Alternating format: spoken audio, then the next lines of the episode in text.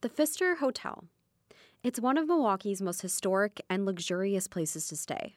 It's been around for nearly 130 years and is listed on the National Register of Historic Places.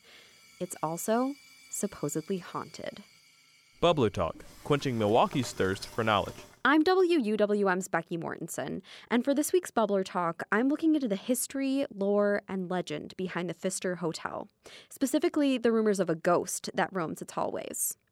The Pfister opened in 1893 and was known as the Grand Hotel of the West.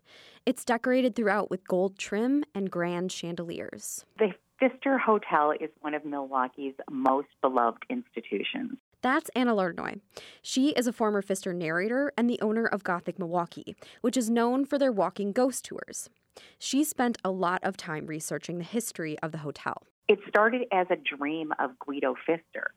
He wanted to have the finest hotel and he dreamed up the Pfister Hotel. Now, unfortunately, he dies before the hotel is finished, but his son, Charles Pfister, seamlessly steps in so, when did the ghost stories begin? According to Lardinois, a man named Charles Milwaukee Sivyer believed the legends date back to the hotel's construction. He was talking about a time in the past where he lived in a log cabin that was on the land that now holds the Pfister. And it was also a private burying ground. He went to the property to look for the bones of some of these people and could not find them. So that is, I think, where this legend truly begins. That this hotel is built on land that had once been graves. Since its opening, the Pfister has and continues to host some of the world's most celebrated entertainers, sports players, and dignitaries. The Pfister has hosted every U.S. president since William McKinley. Elvis stayed there in 1977, just four months before he died. And the hotel is often the place to stay for many visiting baseball teams taking on the Milwaukee Brewers.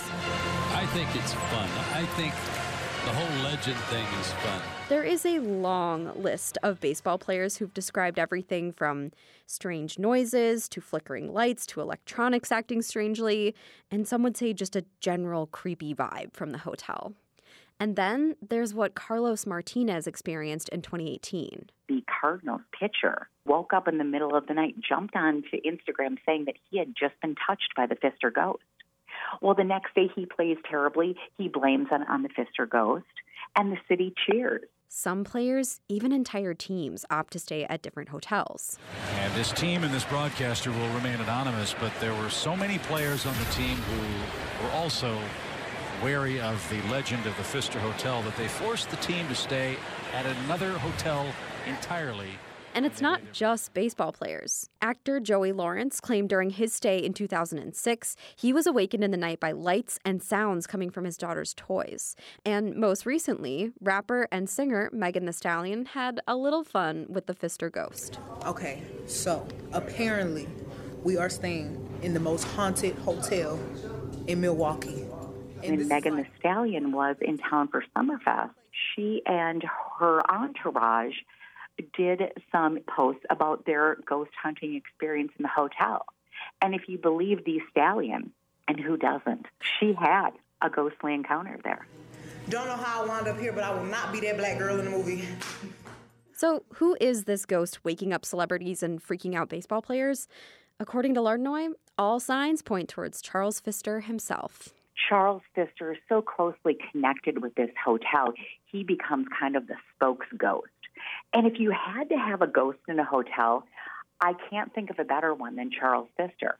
Because Charles Pfister, it appears, just wants you to have an amazing time in his hotel and wants the hometown baseball team to win.